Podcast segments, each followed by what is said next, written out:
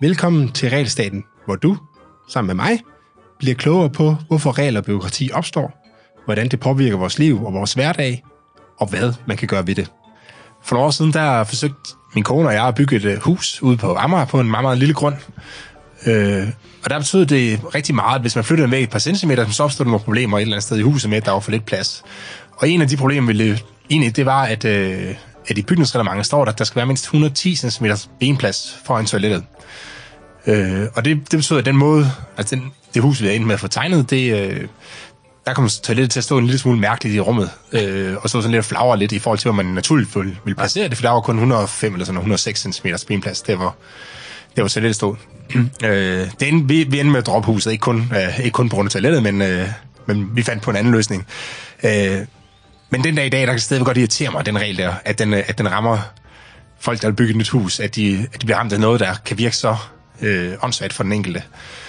Øh, og alle, der har været teenager på et eller andet tidspunkt, ved jo, at regler kan være provokerende og kan påvirke vores humør. Øh, så for at blive en lille smule klogere på, hvordan statslig regulering kan påvirke vores humør, så er i dag inviteret øh, professor Christian Bjørnskov fra Aarhus Universitet, som er lykkeforsker. Velkommen til, Christian. Tak. Christian, jeg har inviteret dig, fordi jeg, jeg længe, øh, siden jeg læste din bog Lykke i, øh, i den her tænkepauseserie, som I har på Aarhus Universitet, øh, der har jeg tænkt på, hvordan reguleringen kan, kan påvirke øh, vores lykke. Øh, ikke kun fordi regler, øh, som blandt andet den her regel med, med benplads, den kan være irriterende for den enkelte, og dermed påvirke vores, øh, vores humør, men også fordi, at reguleringen jo påvirker økonomisk vækst og økonomiske kriser, som jeg ved, du, du også har forsket lidt i. Øh, men til at starte med, kan du så ikke give mig et eksempel på, at du har brudt loven for, for nylig? Det, det er længe siden, jeg har brudt loven, for jeg, jeg har ikke nogen bil. Så, okay. så jeg kan ikke køre for stærkt. Men altså, det, det, det, det, det kan jeg næsten ikke huske øh, sidste gang, jeg har gjort det. Øh... Du er ikke over for rødt, eller? Oh, jo, ja, jo, jo. okay. Jeg er gået over for rødt. Ok. Okay. Jeg, jeg har ikke... Øh...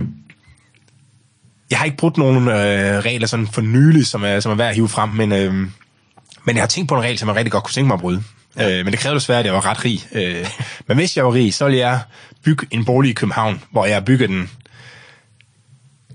sådan prøvet mere eller mindre så mange regler som overhovedet muligt. Ja. Så, øh, så det skulle have en, det skulle have en gang øh, med skab i sideren, som kun var 129 cm bred. Fordi kravet er, at den skal være 130 cm bred. Og så skulle den kun være på 49 kvadratmeter, øh, fordi Københavns Kommune kræver, at boligerne skal være mindst 50 kvadratmeter. Øh, og så skulle der være selvfølgelig 109 cm benplads på toilettet, øh, og så ville jeg også have et lille bitte vindue i køkkenet, øh, eller i hvert fald et vindue, der er mindre end 10 procent af, af gulvarealet. Bare for bare som sådan en civil ulydighed over for de her mange, mange regler, der er, når man bygger, øh, bygger hus. Men så er jeg ikke, at jeg tør at kaste mod sådan noget, så, så det må blive ved, ved, ved historien og ved tankerne. Øh, men lad os springe direkte ud, Christian. Kan, hvad, hvad kan du fortælle mig om regulering af lykke? Uh, vi, vi ved nogle ting. Uh, noget er direkte, noget er indirekte. Det, det, direkte er, uh, for nogle år siden, der blev jeg kontaktet af en redaktør på det, der hedder Journal of Happiness Studies, som er sådan det, det førende specialtidsskrift i, i, i lykkestudier, sådan, de seriøse lykkestudier.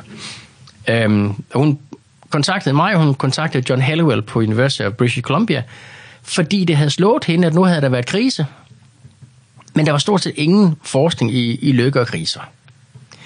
Øh, og det blev vi så bedt om, kunne, kunne I tænke jer at lave noget om det? Og det, det gjorde vi så begge to øh, fra hver vores vinkel. Øh, og min vinkel øh, kom til at handle om, hvordan regulering påvirker lykke gennem kriser. For normalt så er der ikke sådan de, de helt så direkte effekter. Men det viser sig, at når, når der kommer en økonomisk krise, så er det vigtigt for folk, at de kan ændre adfærd, at de kan øh, skifte job relativt hurtigt, at de kan finde på andre måder at gøre ting på, og, og at, altså også, at, at firmaer kan justere. Og det lykketab, når man normalt får gennem kriser, fordi der, der er krise, det går skidt, der bliver større arbejdsløshed osv., det er langt større, jo mere reguleret økonomien er. Og tolkningen er selvfølgelig, at, at der kan komme de her kriser. De kommer af en eller anden grund, og nogle gange tilfældig grunde. Øh, og så er der mange mennesker, og også mange firmaer, der har behov for at justere deres adfærd. Og reguleringerne står i vejen.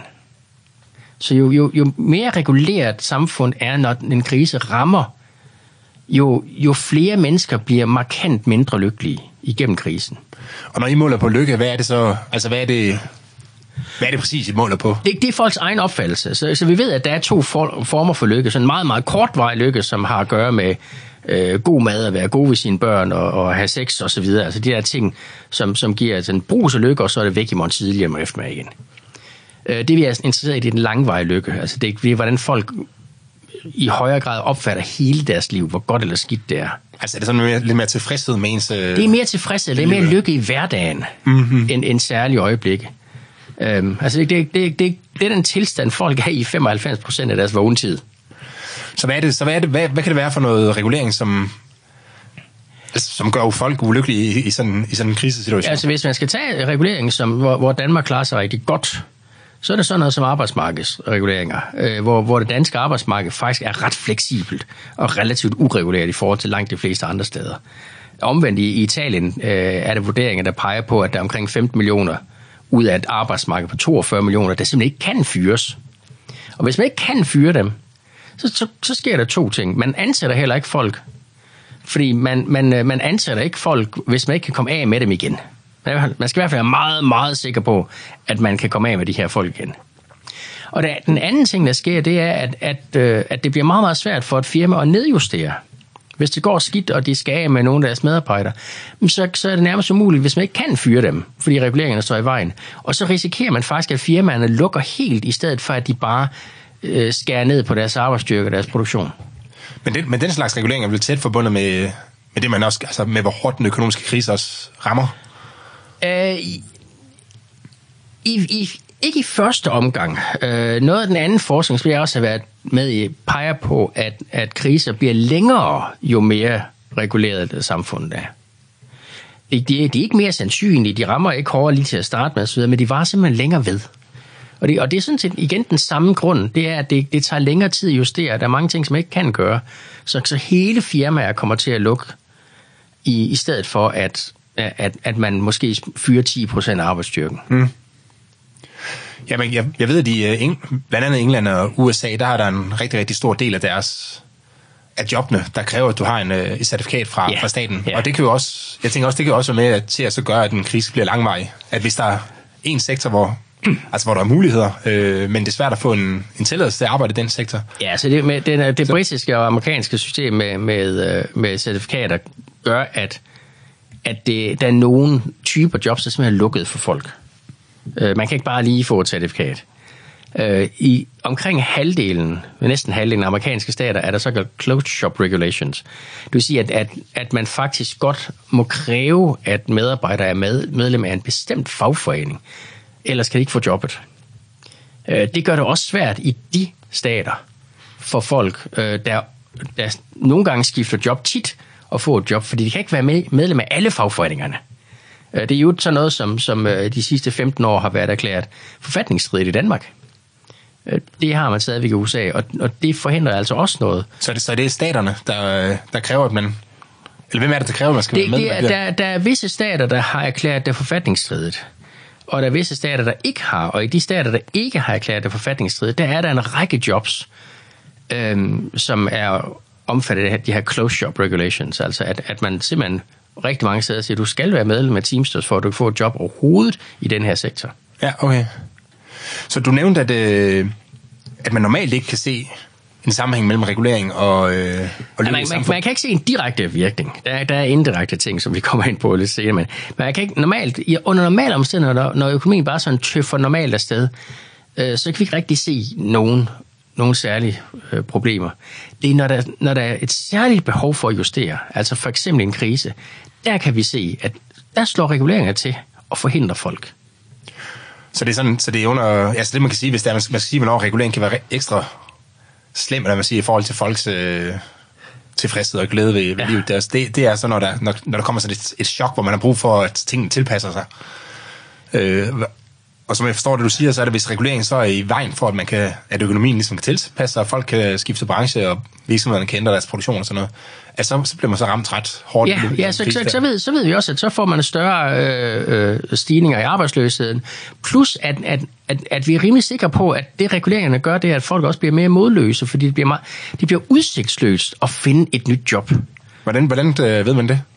Jamen, man, man, man, der, der findes nogle studier, der, hvor man faktisk kan for eksempel spørge om, om folks øh, forventninger til, hvad de kan, og folks oplevelse af, i hvor høj grad de kan påvirke ting selv. Øh, og i nogle af de studier kan man også se det her ting bonge ud, altså at man kan se, at folk... bliver- Det, det nemmeste at sige, det er, at de bliver mere modløse. Øh, de steder, hvor der reguleringer står i vejen for, at det kan skifte job. Og det er sådan, øh, for mig et af de rigtig gode argumenter for den danske model, fordi vi regulerer altså ikke ret meget. Ja, jeg, jeg, jeg, øh, jeg tror, det er Daniel Kahn- Kahneman, der sagde på et tidspunkt, at der er ikke noget i verden, der er så vigtigt, som hvis du står og kigger på det. Øh, underforstået, at man har tendens til at overvurdere de ting, som man selv er opmærksom på, ja. øh, hvor vigtigt det er for... Øh, altså for samfundet som helhed og, og, og for andre mennesker. Ja. Øh, og, det, og det er noget af det, jeg har lidt at lure på med regulering, fordi mit job det er jo at interessere mig for regulering. Jeg har gjort det også tidligere, Ja, ja, ja. interesseret mig meget for regulering. Øh, og hver eneste gang, der er et problem i øh, samfundet, så spørger jeg om, så, så begynder jeg at tænke, kan der være en eller anden form for regulering, der er skyld i det her? Øh, Jamen, det, det, altså, hvis der er noget, hvis der er noget et produkt, der ikke bliver udbudt på markedet, eller, ja. øh, eller hvis der er kø til et eller andet, altså, så begynder jeg at tænke, hvordan kan regulering øh, bidrage det her? Og det, det kan jo godt betyde, at jeg er mere udsat for, for humørsvingninger i forhold til regulering. øh, og jeg kan huske, forleden, der, der sad vi og snakkede med nogle venner, øh, og så snakkede vi om, at vi måske skulle have skrevet vores øh, datter op til en, øh, til en privatskole. Ja. Og så sagde de, at øh, om, hun er f- 14 år, øh, 14 måneder hedder det. Ja. Øh, og, og så sagde de, at det er nok, det er nok for sent nu. Øh, og der tænkte jeg med det samme, at det, det skyldes også den her regulering af øh, privatskolerne, at de ikke må, må tjene profit og sådan noget, så derfor er der ikke nok privatskoler. Øh, altså er det bare mig, der er det mig, der er noget galt med? Er det mig, der forstår Nej, altså, der, der, der, der, der, der, som sagt, der er en, en række indirekte ting. Vi ved også godt, at, at, at folk faktisk er lykkeligere i samfund. Øh, og det ser ud til, at de også er lykkeligere i samfund, hvor det går fremad. Så, så der er faktisk en, en forbindelse med økonomisk vækst her. Altså det, det, den der fornemmelse af, at ikke bare samfundet, men også mit eget liv går fremad i en eller anden forstand. Mm. Øhm, og, og der er reguleringerne vigtige. Altså regulering er noget, som, som i høj grad kan bremse for både øhm, øh, produktivitetsfremme, men, men også, også nogle gange simpelthen generelt, at, at man bremser for, at man får nye sektorer i, i samfundet, fordi hvis man har reguleret sådan, at nogle bestemte produkter skal laves på en bestemt måde, så får man ikke firmaer, der laver dem på en anden måde. Øh, og, og mange af de ting øh, kan så faktisk øh, i virkeligheden bremse et samfunds udvikling op, og på den lange bane, der ser vi også det i folks tilfredshed eller lykke, eller hvad vi skal kalde det. Altså det, du startede med at sige, det var, at som jeg forstod det i hvert fald, så er det ikke... Altså, penge betyder noget for, for folks øh, lykke. Både hvor mange man har, men også, at man har ligesom udsigt til, at ens situation bliver forbedret. Ja, er det, er det rigtigt? ja, så? det, det, det, vi, vi har erfaring for, at det skal helst gå lidt fremad hele tiden, for at folk bliver ved med at være lige lykkelige. Øh, hvis, hvis det begynder at, at bremse op, så bliver folk, eller i hvert fald mange folk, øh, noget mindre lykkelige. Men det er jo, det er jo fordi, det er, der er jo meget af den regulering, vi har, eller vi debatterer i Danmark, ja. øh, huslejeregulering, og, og der var bare sådan en lov med, om, om godskørsel, øh, som, som der er udgangspunkt i økonomisk omfordeling. Ja. Øh, så ved man om, hvordan det økonomisk omfordeling, det, det påvirker lykken i et samfund. Ja, det ser ud til at være ret ligegyldigt. Ja. Det, det er meget enkelt. Det ser ud til at være ret ligegyldigt. Øh, så man bliver ikke... Man, man bliver ikke lykkeligere af at, at leve i et samfund, hvor der bliver omfordelt mere. Det tror jeg, du er nødt til at... det tror du er nødt til at så begrunde på en eller anden måde. Ved, Altså, det, vi, vi, det, der er nogen, der bliver meget, meget sure over det øh, tit, men det er sådan ret robust. Der er ikke nogen særlig sammenhæng mellem, hvor, hvor ulige et samfund er, og, og hvor lykkeligt samfund er. Så længe uligheden ikke kommer fra sådan direkte svindel og korruption osv. okay, okay. Øh, hvis, hvis, hvis, hvis, hvis der er det, jamen, så bliver folk mindre lykkelige, men det er på grund af svindelen. Ikke så meget på grund af uligheden. Uligheden er bare et symptom i et land som for eksempel Rusland eller Brasilien. Mm. Øhm, men helt generelt, så, så øh, er der ikke nogen sådan særlige øh, effekter af at være mere eller mindre lige. Så det, så det er mere knyttet op på, ja, på, på retfærdighed. Det er i høj, langt højere grad knyttet op på retfærdighed, ja. Det, og det eneste, som i vores undersøgelse vi kan se, der bliver lykkepåvirket af, af, af ulighed, det er folk, der stemmer på den yderste venstrefløj. Der- Deres retfærdighedsopfattelse er bundet op på uligheden. Øh, men han skal langt ud på venstrefløjen, før man kan se nogen effekt der. Så, så kan man sige noget om, hvilken type lande det ligesom... Altså, hvordan det... Altså, er det et eller andet med, at OECD, der betyder det ikke noget, men hvis man kigger på, på afrikanske lande eller andet, så kan man se, at, at ulighed har en større betydning, hvis, hvis det hænger sammen med den her øh, uretfærdighed. Øh, jamen, altså, man, man, man kan se det på uretfærdigheden øh, og opfattelsen af, af uretfærdighed. Øh, og, altså det, det, det bliver bare sådan et symptom på, at der er dybere problemer, og det er de dybere problemer, når vi tester dem, som vir, er virkelig vigtige. Altså sådan noget som, at retsvæsenet ikke fungerer ordentligt længere. Og der er korruption også et andet symptom på, at, at retsvæsenet ikke fungerer. Ja. Øh, det er sådan noget som, at, at embedsværk heller ikke fungerer efter, efter hensigten. Og ved, ved man noget om, hvordan det, altså hvad ulighed skyldes? Altså, hvor, altså de samfund, hvor man ser Altså for eksempel uligheden i Danmark og i USA er jo, er jo vildt forskellige, men begge lande opfattes jo som... Ja, men det, det, det, det, altså uligheden skyldes sådan set, at der er nogen, der kommer foran på en eller anden måde. Og nogle steder, som for eksempel i Rusland, der skal man politisk kontakter for at gøre det. Andre steder, der hænger det altså på, er man dygtig, er man heldig, øh, har man arbejdet rigtig, rigtig hårdt, eller har man sjældne evner.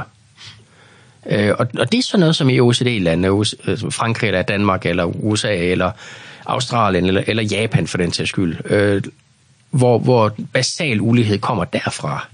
Og kan man sige noget om, at, hvor tendensen til ulighed er størst? Altså er den største i lande, hvor den, hvor den er politisk skabt, eller man siger? Øh... Nej, det, det er faktisk lidt svært at sige, fordi øh, vi ved, at, at øh, Sydkorea igennem sin udvikling faktisk ikke var nogen, noget sådan rigtig velfungerende. Der var, der var ting, der var meget velfungerende, og uddannelsessystemet så meget velfungerende ud. Men, øh, men de havde relativt store korruptionsproblemer. Der er stadigvæk korruptionsproblemer i Sydkorea. Men det har altid været et meget lige land. Øhm, om, omvendt så er, har Brasilien øh, så langt tilbage, vi kan se, været et voldsomt ulige land. Men altså også et land, hvor der er voldsomme korruptionsproblemer og dårlig retsvæsen osv. Korruptionsproblemerne er bare ikke nær så, så slemme som i for eksempel Nicaragua eller, eller Venezuela. Okay, så, man, så der er ikke sådan en direkte sammenhæng mellem... Altså et land kan godt være, kan både være ulige, hvis der er fri markedsøkonomi, der bare er nogen, der, der klarer sig godt af, ja, af det, uansagelige årsager. Ja, det er det, øh, men, der, også, men også ulige, fordi det er en, der er meget det, det, der er svært. Eller... To, to lande, der har samme ulighed, kan, kan have ulighed af meget forskellige grunde. Øh, og, og ofte så taler vi også nu her om, om, øh, om ulighed, der kommer fra, fra øh, technology bias development, hedder det. Det vil sige, at, at der kommer nogle, nogle nye teknik eller nogle ny udvikling, hvor dem, der virkelig får gavn af det, de, de grupper på arbejdsmarkedet, der virkelig får gavn af det, er nogen med noget særlig uddannelse.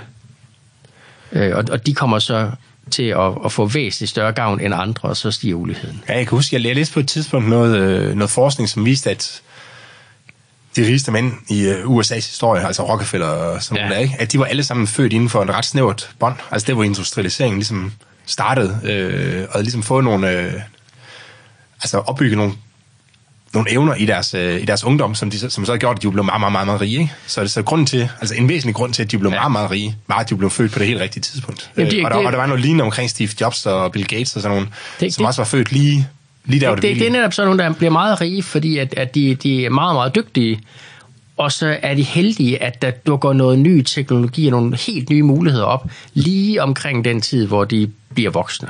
Men det er ikke nok til at så gøre gennemsnittet i befolkningen ulykkelig, man siger. De... Over, overhovedet ikke, fordi altså det, det, det er lidt, er, er, er, er, du, er du meget ulykkelig, fordi at du er dårligere til at spille fodbold end, øh, end Messi?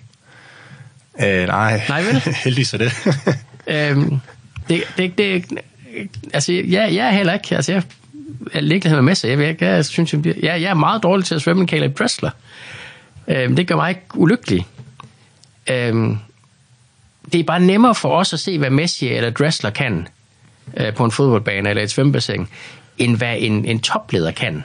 Fordi vi har ingen erfaring med det. Og på den måde så bliver der hurtigere sådan dannet myter om, hvad topledere og, og virksomhedsejere er for nogen, og hvorfor de bliver rige. Øh, blandt andet fordi vi simpelthen ikke forstår, hvorfor de er blevet rige, og hvad det er, de kan, og hvor, hvorfor er de så mange penge værd. Og så ender nogle lande med at regulere øh, imod det.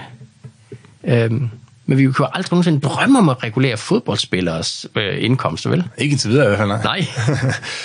øh, jamen, det minder mig faktisk lidt om en uh, snak, jeg havde med Jakob Roland Munk øh, om huslejeregulering, ja. hvor han sagde, at huslejeregulering, det var med til at øge den horisontale ulighed, og det er i virkeligheden, det lyder lidt som om, det er det, du snakker om, ikke? Ja, det med, hvis man har noget regulering, som som gør, at to personer, som egentlig er ens, altså de er lige kloge og lige flittige og, og har taget samme uddannelse og sådan noget, men alligevel så ender de vidt forskelligt rent... Øh, ja, det kan være økonomisk, men i virkeligheden kan det også være på andre øh, øh aspekter Ja, af livet, ikke?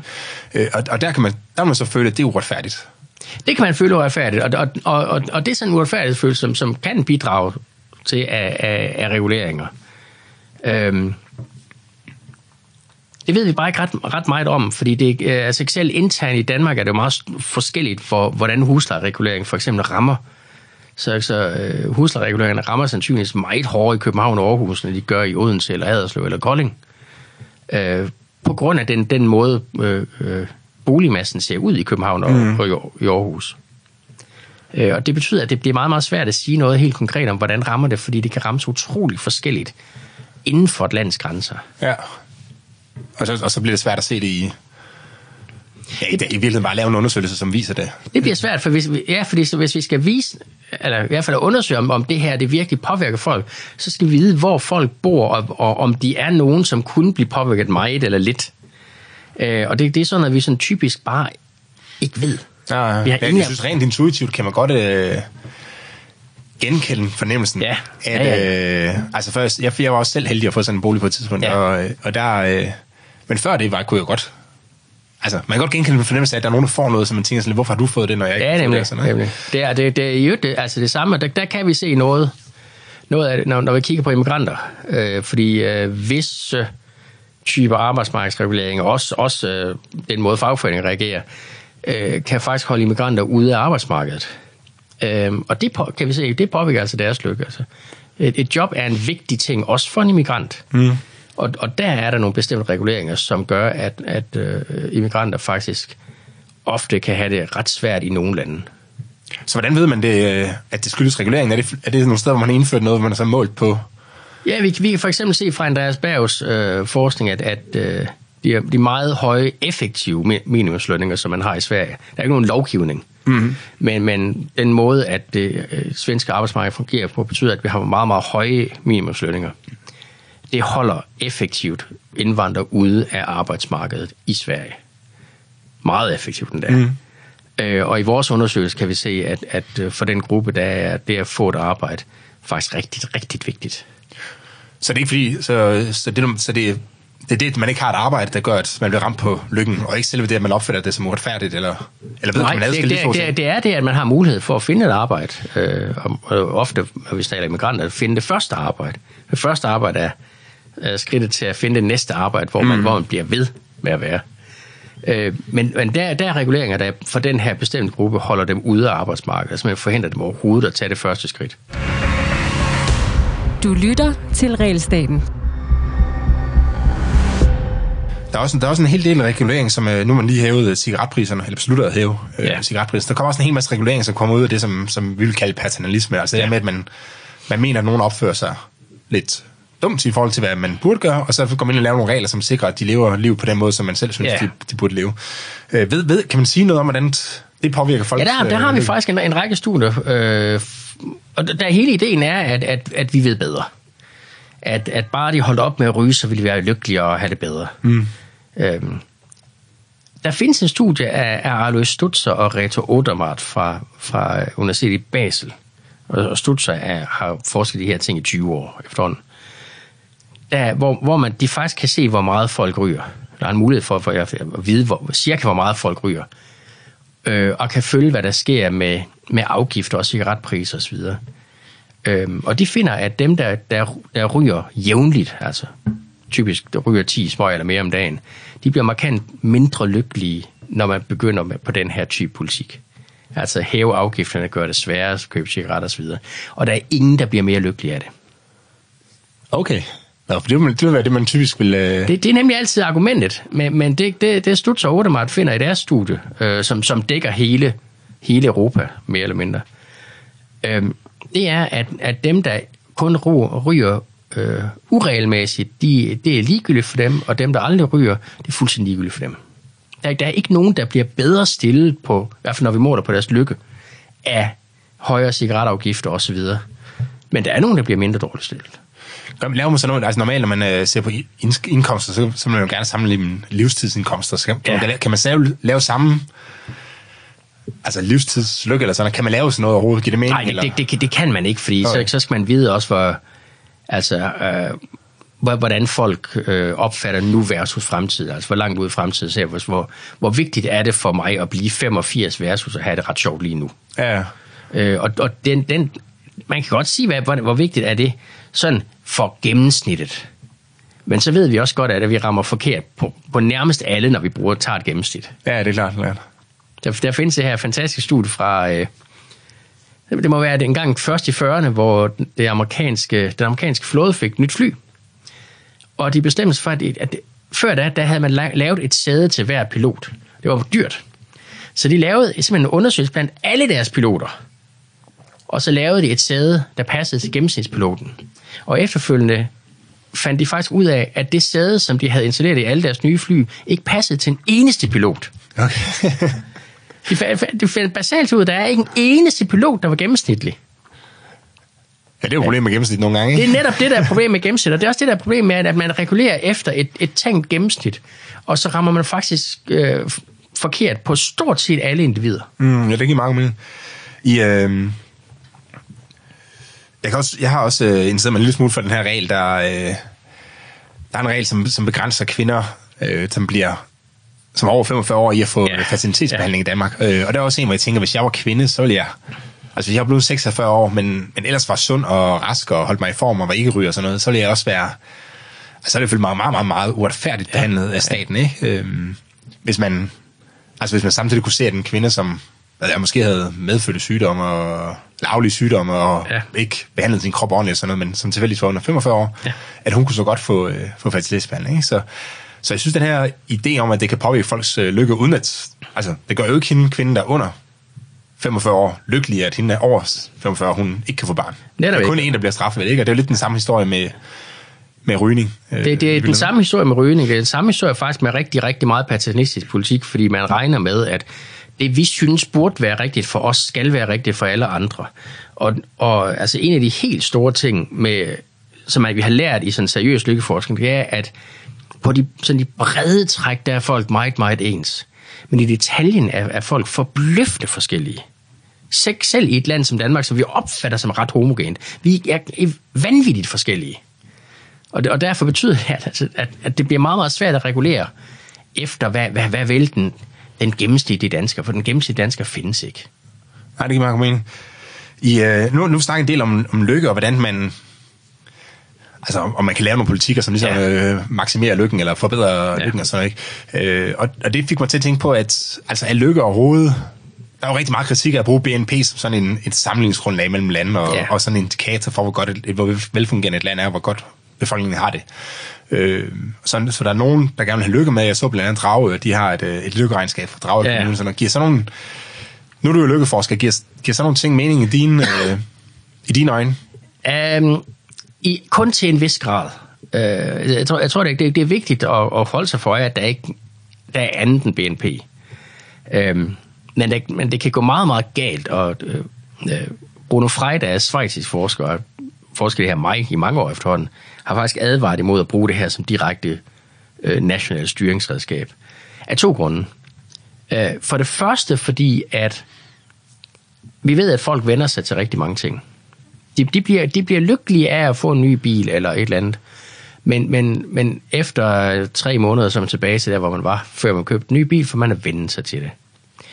Øh, og det vil så sige, jamen, så, så skal vi da sørge for, at folk ikke bare gør sådan. For de bliver alligevel ikke lykkelige af det. Men så, så slår vi den der fornemmelse af fremgang i, i, i livet ihjel, hvis folk ikke har de muligheder. Mm. Øh, den anden, det andet problem, det er, at i det øjeblik, at man begynder at styre efter øh, sådan noget som, som, som lykkemål og så videre, så får både borgerne og myndighederne et strategisk incitament til at fifle med det. Så hvis, hvis, hvis du nu siger, altså hvis, hvis, øh, hvis I er meget mindre lykkelige i din bydel, så, så ved du, at så får I større overførsel til at få den nye svømmehal og så videre. Så har du et personligt strategisk incitament til at sige, at du ikke er lykkelig næste gang, der er lykkemåling og så, så betyder det, at, at det, fordi at man begynder at styre efter, så kan man ikke, ikke længere stole på målingerne. Det lyder meget som at den øh, udlændingsdebat mellem kommunerne, der kører lige nu. Ja, ikke? At, netop. at det giver, det, det giver et, en tilskyndelse til, at man øh, kommer til at se lidt sølle ud, ikke? fordi så kan man jo være heldig at få, øh, at få lidt tilskud fra staten. Ikke? Øh, Net- og, netop det, og altså, det kunne være det samme ja. i forhold til lykke. Ikke? Ja, det, det, okay, det, kan det, det, det, er Frey, det er Frey påstår det her. Det er sådan et helt generelt fænomen, det er, at, at, at, at når man begynder at styre efter det her, så, så ender vi nogle gange med at ødelægge vores mulighed for at måle det, som vi gerne vil styre efter. Og det samme gælder for myndighederne. Dragør for eksempel har sådan et lykkeregnskab, men, men de har valgt at inkludere mange, mange andre ting end lykke i det regnskab. Mm. Så det de gør, det er, at de har, de har, så vidt jeg har set deres regnskab, sådan en tilfredshedsindikator, som, som er den, den almindelige, vi bruger i lykkeforskning. Men så lægger de en masse andre ting ind i deres regnskab, som de synes burde gøre borgerne lykkelige. Og det er så i virkeligheden det, de sigter efter. Bhutan som nation gør præcis det samme.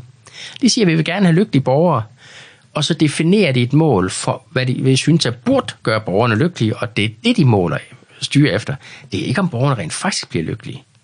Og på den måde, så, så kan man lynhurtigt fifle med det her mål, som man har udviklet til, at det bare bliver et land, som politikerne gerne vil, som, øh, som er fuldstændig ligegyldigt og måske skadeligt for borgerne. Øh, det, der, jeg, jeg tænker at også, at altså, når, man, når I måler på lykke, hvad er det? Altså, er det så det, der giver mening? Altså, er det det, livet handler om? Øh, er måske Det, det er noget af det, livet handler om. Altså, øh, og det, For det, jeg, jeg har læst, sådan, jeg har læst nogle, nogle af de ting, du har skrevet. Der skriver du, at, øh, at, at det at få børn ikke gør Ja. folk lykkelige. Ja. Eller nærmest modsat, ikke? Altså, man Faktisk, bliver ulykkelig ja. af at få børn. Ja. Og det kan man godt genkende, fordi man får lige pludselig mange flere bekymringer i sit liv, ikke? Ja. Øh, end, man, end man havde før. Øh, og, men, det, men det betyder jo ikke, at man... Altså, man, at jeg ikke synes, det giver super god mening for mig at få børn. Øh, og hvis, jeg, hvis der var et forbud mod at få børn, for eksempel, så, så ville det jo være ekstremt indgribende, og så- og det vil nok for alvor gøre mig, gøre mig ulykkelig, ikke? Ja, altså vi, vi, vi, vi, har, vi har det med, at vi, vi styrer efter, efter, hvordan indkomstudvikling er, hvordan beskæftigelsen er osv. Øh, og, og det her med at styre efter lykke eller tilfredshedsmålinger, altså rigtige, ordentlige, øh, objektivt gennemførte øh, meningsmålinger på den måde, øh, det, det er simpelthen en ekstra farve på paletten. Det er en ekstra ting, hvor vi kan se ekstra nuancer. I, altså, I forhold til, hvis man kun kigger på BNP, som vi jo ved ikke er... Altså, det er jo en indikator for, hvor godt det, det, det går, det, ikke? det er en indikator, og det er en objektiv indikator. Det er, det er virkelig en, nok den- stadigvæk den bedste objektive indikator, vi har. Øh, de her seriøse lykkemålinger er, er, så vidt jeg kan se, den bedste subjektive indikator, vi har. Mm-hmm. Øh, og det vil være tåbeligt ikke at, ikke i, i mindst at tage inspiration og, og, og lære af forskning på det område. Fordi det kan afsløre nogle nuancer, som måske ikke ligger i BNP-målingerne. Og det, det, det, er- det er for eksempel sådan noget som, som øh, hvordan reguleringer pludselig virkelig skader folks øh, lykke under kriser. Det havde vi ikke opdaget, hvis vi bare havde kigget på BNP-målinger. Nej, det er Der, klart. der, Det er ser, der kan BNP-tabet se lige sådan ud i et meget stærkt og et meget lidt reguleret samfund. Men i dag ved vi så, at det meget stærkt regulerede samfund også får et stort lykketab oven i BNP-tabet. Ja, det, det, giver, det giver meget øh, god mening. Øh, da jeg læste Daniel Kahnemans bog, den her Thinking Fast and Ja. Slow, øh, der har han sådan et eksempel med øh, en undersøgelse, som man laver, hvor man beder folk om at have en, en blyant i øh, munden, eller forestille sig, at de har en blyant i munden, Ja. og så skal man enten forestille sig, at den er sådan på tværs, så man kommer til at lave et smil, eller at man har, holder den sådan Ja. med spidsen i munden, øh, så man kommer til at lave sådan lidt sur mund. Ja. Øh, og, det, og så fortæller han hvordan det påvirker. Vil sådan en, Altså det, at man går ind og måler på lykke, og hvis der er sådan nogle skæve incitamenter i det, Ja. øh, som du var inde på, det der med, at man kan være tilbøjelig til at... Altså man kan have, en- have en, en tilskyndelse til at så sige, at man er lidt mindre lykkelig, end man er. Vil, vil, vil sådan nogle ting kunne påvirke folks lykke? lykke? Altså hvis man, hvis man går rundt og siger til sig selv, at man er ulykkelig, øh, venten man... Altså nej, det, det, det, tror, det tror jeg ikke er, er sådan frygtelig vigtigt, fordi øh, øh, en anden ting, vi ved, at folks forventninger justerer sig også ret hurtigt. Altså langt de fleste menneskers forventninger justerer sig til at blive realistiske. Øhm, så, så hvis, hvis der er noget, de er utilfredse med, jamen så øh, enten så justerer de forventninger til, vi, vi kan simpelthen ikke forvente, at, at vi kommer så hurtigt på sygehuset, eller så hurtigt på arbejde. Øh, eller omvendt, så, så gør de noget ved det mm. øh, i sig selv. Det er jo et rigtig øh, træls argument, for det, det, det, det støder jeg rigtig tit på det der med, at folk... Øh, altså, der er en eller anden regel, som jeg synes er vigtig, Ja. men folk har ligesom vendt sig til det. Øh, ja, og altså, så ser det- de den ikke rigtig som vigtig mere, ikke? Der er jo altid debatten, når der kommer en ny regel, så er der altid mega meget debat. Men det er næsten også lige så sikkert som om i kirken, at øh, når så der kommer en ny regering, øh, som tidligere var. Meget imod den her regel, så, så gør de ikke rigtig noget ved det. Det, det, det, det er lige det er præcis, man, man kan sige, så, så, gør den, så, så gør de ikke rigtig noget ved reglen, og så vender vi os til den. Øh, blandt andet, fordi vi ikke kan se alternativet. Der, hvor vi ved, at folk kan se alternativet, der er det anderledes. Øhm, for, for, eksempel, for eksempel så, så er der indikationer på, at, at folk, der rejser meget, eller befolkningen, der rejser meget, er, er lykkeligere. Fordi de ved simpelthen mere om, hvordan resten af verden ser ud, både på godt og på ondt. Og det betyder også, at, at, at, at folk, der rejser meget, altså folk, der er taget på skiferie i Frankrig og er faldet, de kommer hjem med anderledes forventninger til det danske sundhedssystem, fordi de har set, hvordan det franske virker. Øhm, det, det er virkelig grunden til, at, at det, kommunistiske, øh, det kinesiske kommunistparti prøver at lukke Kina af for så meget information som overhovedet muligt, for at undgå, at de, deres befolkning lærer, hvordan ting fungerer mm. i resten af verden. Øhm, men det er der problemet også ligger med reguleringer, når de er nationale, det er, at der, der ikke, man kommer aldrig til at se alternativ til reguleringen. Med mindre enten, at der er en kommune, der får lov til at lave anderledes reguleringer som eksperiment, eller at der er nogen, der, der bare systematisk begynder at bryde reguleringerne og får lov til det. Ja, det giver meget, øh, det giver meget mening, for det er, det er jo den måde, som en stor del af vores liv fungerer på, ikke her? Vi ja. observerer, vi sidder jo ikke ned i, en, øh, i et sort hul, og så tænker ud, hvordan, nu, hvordan vi skal leve vores liv. Nej. Vi render rundt og kigger på, hvordan andre gør, og siger sådan, ej, det der det ser sjovt ud, eller godt ud, eller sådan noget. Og så kopierer vi andres ja. øh, adfærd, ikke? Ja, vi prøver noget hele tiden. Og det er jo det, som du også er inde på der, ikke? At hvis man, men det kræver, altså man lærer af hinanden, ja. øh, og man lærer at forbedre sin, øh, sit liv igennem. Ja, og det, det, er, det er også der, problemet med regulering ligger, både på lykkefronten og på andre fronter. Det er, at hvis man laver en national regulering, som skal gælde alle og meget stramt, så er der ingen, der kan gøre noget anderledes. Og så, så stopper vores læring på det punkt. Mm. Altså, øh, reguleringer slår ofte læring ihjel. Det er, øh, det kan jeg huske, det var et argument, som øh, var fremme, da man havde, der var den her, øh, der kom en ny bekendtgørelse om, hvordan man skulle registrere fravær i gymnasierne. Ja. Øh, og der kan jeg huske, at øh, en af politikerne, nu vil jeg ikke nævne hans navn, men øh, han sagde, at man, man kunne se, at det her, det, det virkede, øh, og de gymnasier, der gjorde det på en bestemt måde, de klarede sig bedre end andre. Øh, og det var ligesom hans argument for, at man skulle have den her øh, regulering. Ikke? Ja. Men så er der rent også, så potentielt set, nu må jeg diskutere, om det kommer til at virke, men øh, potentielt set vil man så kunne løfte alle op til den bedste i dag, eller no, nogle af de bedste gymnasier i dag.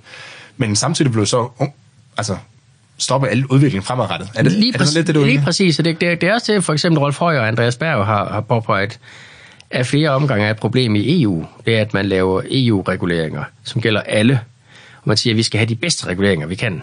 Men i det øjeblik, det gælder alle, så lærer vi ikke fra nogen længere. Mm. Så, så det, det, det, det, det Højer og Berg kalder den institutionelle læring, den holder op. Den hvad for noget? Den institutionelle læring. Der, der er ingen andre institutioner, der, der er ingen, der får lov til at gøre det på en anden måde, og så kan man heller ikke på nogen måde vurdere, var det her så i virkeligheden den rigtige regulering, eller var den helt håbløs? Fordi øh, reguleringen i sig selv har, har slået al anden information ihjel. Så hvis vi havde haft øh, EU for, for mange, mange år siden, så havde vi måske ikke haft en ombudsmand, fordi så er der ikke ligesom et land, der kunne, kunne opfinde, opfinde ham. Nej, Christian, netop ikke. Vi skal til at, vi skal til at runde af. Ja. Øh, I forhold til, hvis nu du var den her godgørende øh, diktator i Danmark, du skulle, øh, og du skulle maksimere vores øh, lykke. Hvad, hvad vil du så gøre? Altså, jeg, jeg, jeg vil nok øh, fokusere på, på de ting, vi ved. Altså, øh, sådan noget som et virkelig solidt retsvæsen, der beskytter folks liv og ejendom. Det er rigtig, rigtig vigtigt. Øhm, og det er rigtig vigtigt for det, at man holder politisk fingrene væk fra det. Øhm, jeg, tror, jeg tror også, at, at jeg vil nok regulere væsentligt mindre. Øh, af den simple grund, at der nu er det helt nye studier peger på, at øh, selvom regulering måske ikke kan ses på det brede flertal, så kan der sagtens være minoriteter i, i samfundet, der er meget hårdt ramt af reguleringerne. Det er sådan noget, som Niklas Brevgren, som min studier af, af homoseksuelle rundt omkring i verden, de viser, at, at den, den gruppe er påvirket af nogle, nogle meget andre ting, og de bliver ofte påvirket meget, meget stærkere af reguleringer, der, der, hvor, hvor ideen er at regulere livsstil. Øhm, så så det, jeg, jeg tror, jeg, jeg vil komme af med den type reguleringer, og, men desværre så kan jeg se, at der er rigtig mange politikere i dag, der synes, at det også efterhånden er blevet okay at regulere folks privatlivsstil. Mm. Og der ringer advars, advarselsklokkerne altså også i lykkeforskningen, at der kan være mange minoriteter rundt omkring, både i Danmark og mange andre steder, som kan blive ramt meget hårdt, når man begynder at regulere efter, at en, rigtig, en bestemt livsstil er den rigtige. Så det, så det jeg hører dig sige, selvfølgelig, det er, at øh, selvom de fleste de bygger toiletter, hvor der er mere end 110 cm spenplads, så skal man passe på med at ramme øh, Jonas Herby, som er ved at bygge et hus ude på, øh, et lille bitte hus ude på Amager. Ikke? Jo, netop. Christian, tak fordi du vil komme og øh, gøre os lidt klogere på, hvordan det, øh, reguleringen påvirker vores øh, Det var en fornøjelse. Tak fordi du kom. Jeg håber, du vil følge Regelstaten på iTunes, Google Podcast, eller hvor du nu plejer at få dine podcasts fra. Du er meget velkommen til at skrive kommentarer og stille spørgsmål i Facebook-gruppen Regelstaten, eller på min mail herby Du må også gerne komme med forslag til interessante personer, som du synes, jeg bør tale med om regler, byråkrati og deres indvirkning på samfundet. Tak for i dag.